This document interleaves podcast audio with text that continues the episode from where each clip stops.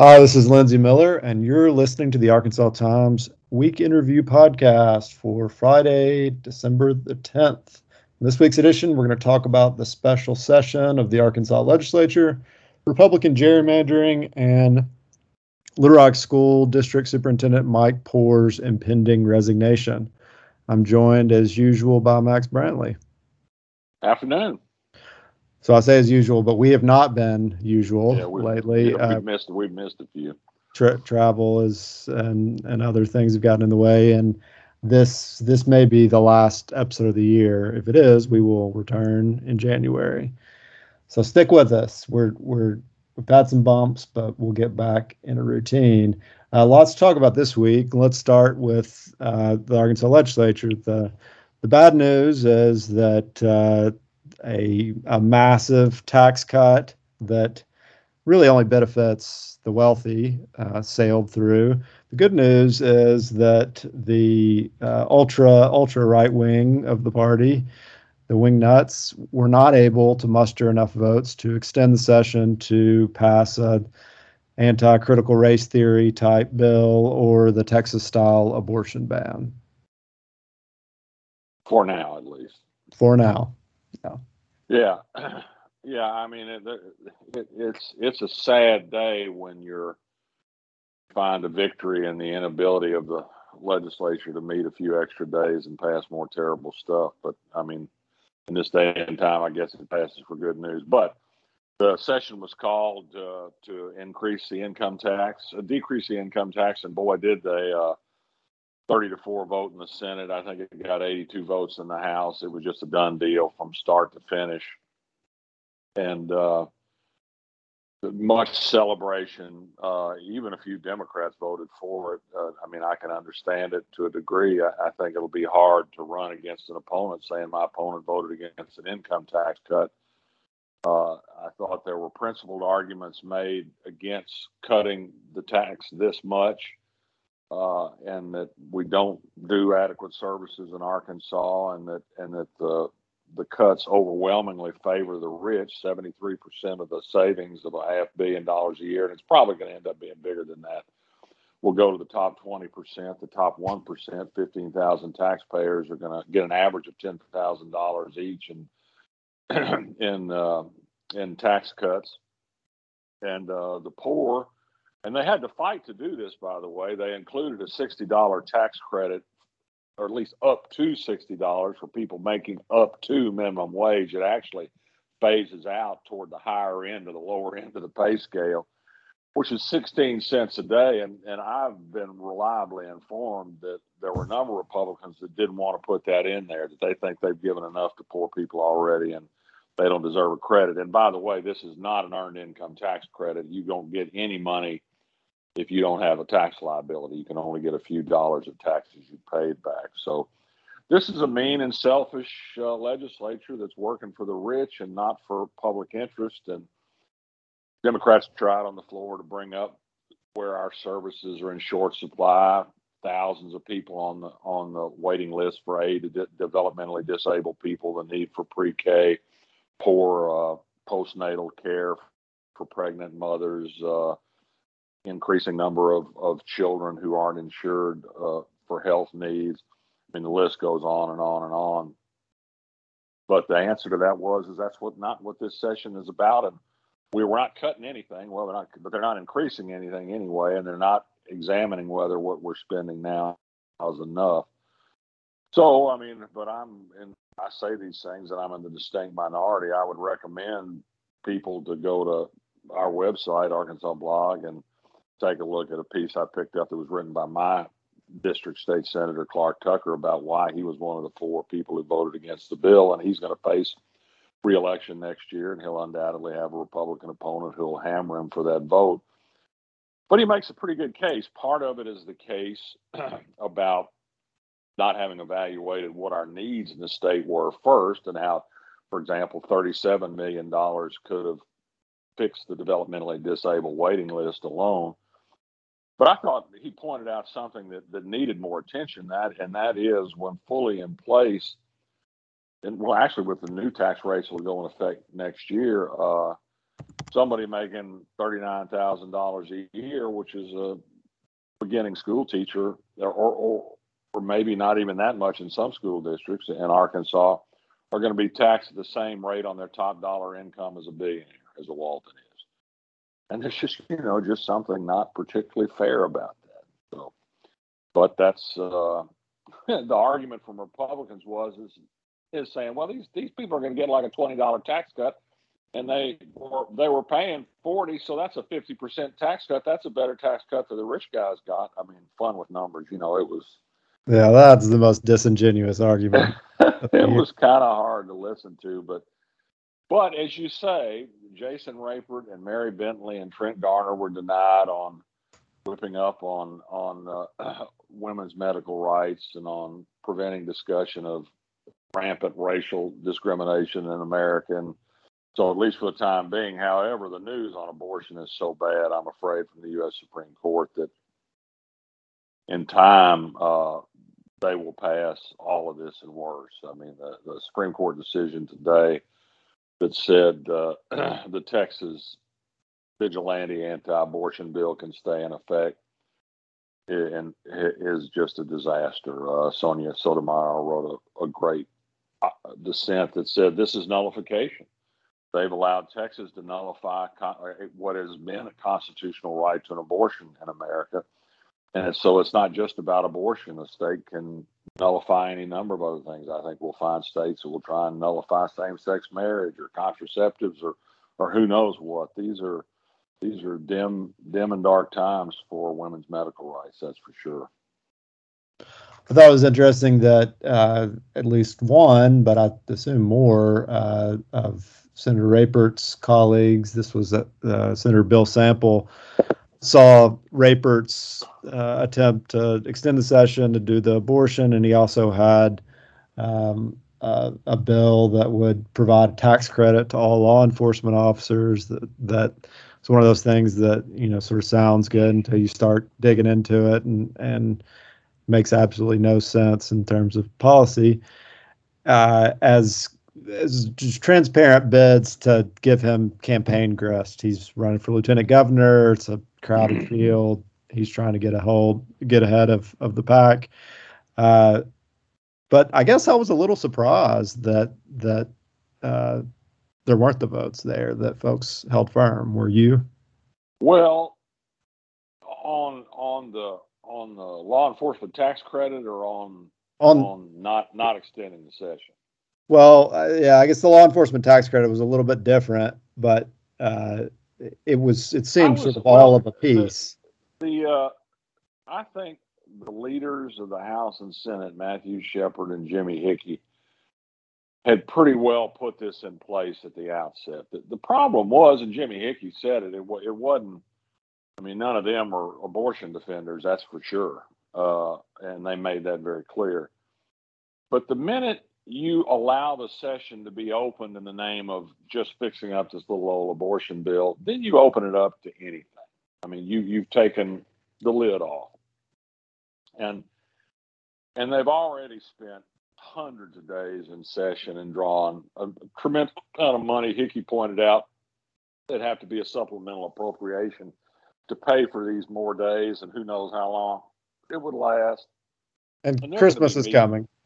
Yeah, and Christmas is coming, and they're going to be meeting again in January for the fiscal session, and the same rules will apply. They can suspend the rules and and they and take up anything they want to take up, and Jason Rapert will be running in the primary, and you can be sure we'll hear from him and Mary Bentley again on this. And and and I, I think Jason Rapert said something that was correct yesterday. I mean, after all, they passed the, the punitive anti-abortion bill that essentially banned abortion in Arkansas, despite court precedent that said it was unconstitutional, with overwhelming votes in both the House and the Senate. And I, I don't have any reason to believe that'll be any different when when that's teed up again. So they're just going to have to wait a little while, and they got their day to do some some of their rhetorical flourishes, and they'll be back. Final thought before we leave this behind: uh, this was this the tax cut was hailed by the governor and other supporters as the largest in the history, but of course Sarah Sanders and others have campaigned on eliminating income tax altogether. So this this Well, is likely just a yes. start. And I'm glad you mentioned that because, among other behind the scenes discussions I had yesterday, you may remember that the governor's plan was to cut the top bracket to 5.3%, and they ended up going even farther to 4.9% on the top bracket. And that came as a result of a push from the House. And there was that that had an element of politics in it as well as enriching the rich even more.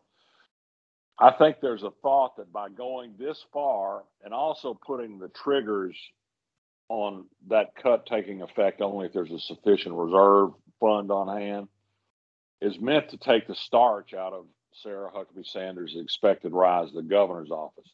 It'll be very hard for her, at least in her very first two years in office, to come in and try and advance farther on her income tax plan than where they are now.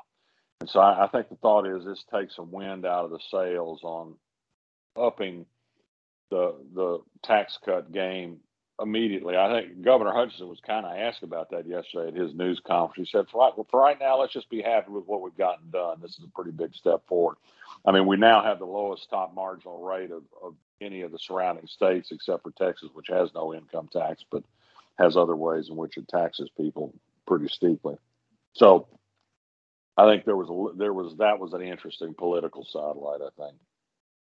All right, let's move on. Uh, we we didn't record last week, so we didn't get a chance to talk about redistricting, and uh, there's also uh, some shenanigans going on in Pulaski County with the election commission and the uh, Pulaski County quorum court redistricting process. So uh, Republicans are uh, predictably screwing with the maps to favor Republicans. Well, yeah, the, the Republican uh, State Board of Apportionment approved uh, uh, their their map for the legislative redistricting, and it's almost certainly going to produce still more Republican members of the legislature by design, and it will likely kick out a couple of Democrats.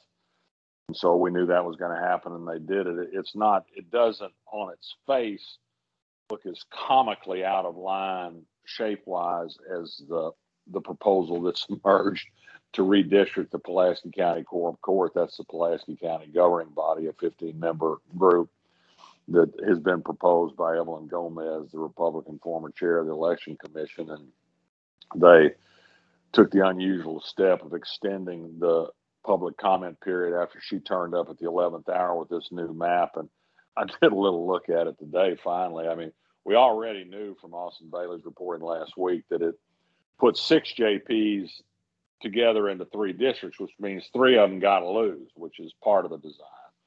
And this is nominally in the interest of, of expanding minority districts on the quorum court, which is pretty laughable because we know how much the Republican Party cares about minority interest. But the quorum court's already 40% African American and the county's 32% African American. There's there's not a demonstrable need to get better representation for African Americans by redistricting. But what they've done is they've split up some some Democratic power bases. My neighborhood, Hillcrest, for one, which is splintered into what are designed to become majority black districts. I mean, they've got my house in a district that goes to Hanger Hill, to the east end of Little Rock, to downtown North Little Rock, to Levy, to Tie Plant, to the Dixie Addition, and almost to, to the border of McAlmont, a little black community up in northern Pulaski County. I mean, it jumps the Arkansas River. It has no regard for community interests, neighborhood interests, geographic boundaries. It's clearly a partisan map intended to increase from five the number of Republicans on the quorum court. The question is, is and they can do whatever they want because Republicans control the commission. They're going to meet on it next week. Will they approve this with a straight face? Uh, no, it's. I wouldn't bet against them. That's for sure. Uh, any any consequences of the state reapportionment? Uh, I guess the one that's got the most attention is Megan Godfrey getting uh, Well, yeah, cut, they- cut out of her they- district and then they- deciding they, to uh, hang it up. They drew Megan Godfrey out of getting reelected in Springdale in the name of creating what they contend is barely a, a Latino majority population district, not Latino voting voter population majority for sure. And they have a plan to elect a Republican from that district and take it out of Democratic hands, and they likely will be successful. They've also altered the shape of uh, some Fayetteville districts that currently elect Democrats to make them more more pleasing for Republicans. There's going to be at least one fewer Democrat in the Senate, and they they may have them drawn in a way where they can knock off another one. They've drawn districts to knock off the African American representative from Fort Smith. They've drawn a district to knock off an African American representative from Mississippi County, and so uh, you know it's just kind of insult to injury. They already control more than three fourths of the seats, and at some point, I don't know, just let them have the whole damn thing, I suppose, because the outcomes it, when when the numbers are that small, you can't achieve very much. I, I do think they did have a solid group of uh, Democrats in the House, of which there were what twenty some odd, which is a good base to put together something blocking a measure that needs an extraordinary vote total. And I think it was used to bring the session to an end, for example. I mean, they, they accounted for a third of the 62 votes that voted to adjourn in the House. So there's that. I mean, but, but I mean, again, that's that's straining hard to find something good out of what's going on out there. All right, well, let's let's move to Little Rock and the surprise announcement last night from LRSD Superintendent Mike Poore that it, he's going to hang it up at the end of the school year. I thought you wrote a great analytical piece on it last night on the news. I, I mean, I think it's, I was in much the same position a lot of people were, not particularly excited when he was named by Johnny Key to take over. I was not happy that he'd fired Baker Kurrus and I kind of thought that for having come from Bentonville might be an ally of the school choice movement backed by the Walton money. And and he that didn't turn out to be so. And what, whatever else you can say about him was is he was just a relentless and tireless cheerleader for the district just upbeat to without fault over and over again. And so I, and I think in a way that made a lot of people feel better about the district. And it's a district that needed some some good feelings in the end we finally did get the the the millage refinanced and so there's going to be a big building plan all of that said, there, there, there are two two negative points. One is they just given him a big salary increase. And I think there were some people that I've talked to who rightly felt like, well, at least we're going to get one more year out of this, that he won't be leaving at the end of this school year. And and you know, I don't he says he wants to spend more time with his family. I will see. I mean, it'll be interesting to see. He's only 60 years old. I don't think he's through working. And I think there had been, I was told by somebody that there was some thinking that, well, that the heir apparent is Jeremy Owoh, who was a deputy oh, in the district. Yeah. Mm-hmm. And then, but then got hired to be superintendent at Jacksonville and give him a couple of years as superintendent of a smaller district. Then, if Ford stayed one more year, then the time would come to, to elevate him to the job. Anyway, that's one person's theory. Not a particularly bad theory, I have to say. But now they're going to have to step up the job search and uh, we have had extremely bad luck on that in the past. And some recent, some recent superintendents, Dexter Suggs and Roy Brooks, come to mind. So, so, so there's that's that, that's the other part of it. That he his announcement now gives us the rest of the school year for the search process, and I do think we're favored with a school board that gets along a little bit better than some previous school boards have And so maybe there won't be quite the divisiveness that, that existed in some previous superintendent searches. But but I ended up kind of, I mean, I certainly like Mike. It's possible not to like him. And I, I think on balance, I mean, we did get control of the district back. I, I think the fact that he was viewed as an amiable, congenial team player by and large by the state uh, probably helped ease us out of, of state control. The other negative I have to mention, though, is is uh, the glass is half empty for the school district. For me, I'm a pessimist by nature, and so discount me if if you will. But the state has is is moving forward in quantum leaps on so-called school choice. They will rubber stamp any new charter school application that comes in. There's a new one they just approved it isn't going to open in Southwest Little Rock for another year or two, but it's going to be a huge addition to, to charter school seats. The way they've jimmied the charter school permit process, a single entity like a Lisa or an eStem can now open multiple campuses under the, they're separate schools, but they're considered one school district. I mean, Lisa and eStem are a couple of the biggest school districts in the state now. They have so many students. Never mind the explosion in virtual charter school students and then on the on the horizon, I think we're going to see a quantum leap forward in school vouchers the next time the legislature gets a chance. And all of these things bode bode badly for the Little Rock School District, which is going to be majority minority. It's going to be majority impoverished, and it has a has a hard road to hoe as it is, and that will only be exacerbated by people taking off for for other options that they perceive to be better for whatever reason. Sometimes for safety, sometimes for who knows what. So, I, in, in some ways, Michael Poore may be getting out while the getting's good. Yeah, no, I, I think that's fair, but uh, the district is in better shape than it has been, and and uh, the last decade or so, and it just has gone through so much trauma.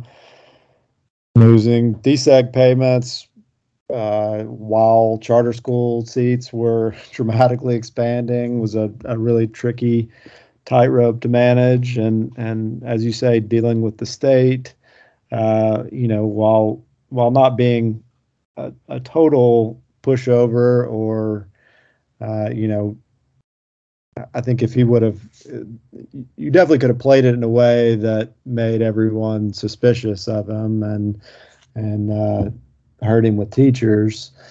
Um, so to get through all that, and then hopefully with the pandemic behind us, with the the millage extension, they've approved a really significant salary increase for teachers. I mean, there are going to be challenges. It's it's no longer the largest school district in the state, but it's it's certainly the most complicated and and difficult. I noticed on our Facebook post, a number of people were like, "Oh, why he's leaving so quickly?" He will, by the time he retires, be the longest tenured superintendent Little Rock has had in 50 years.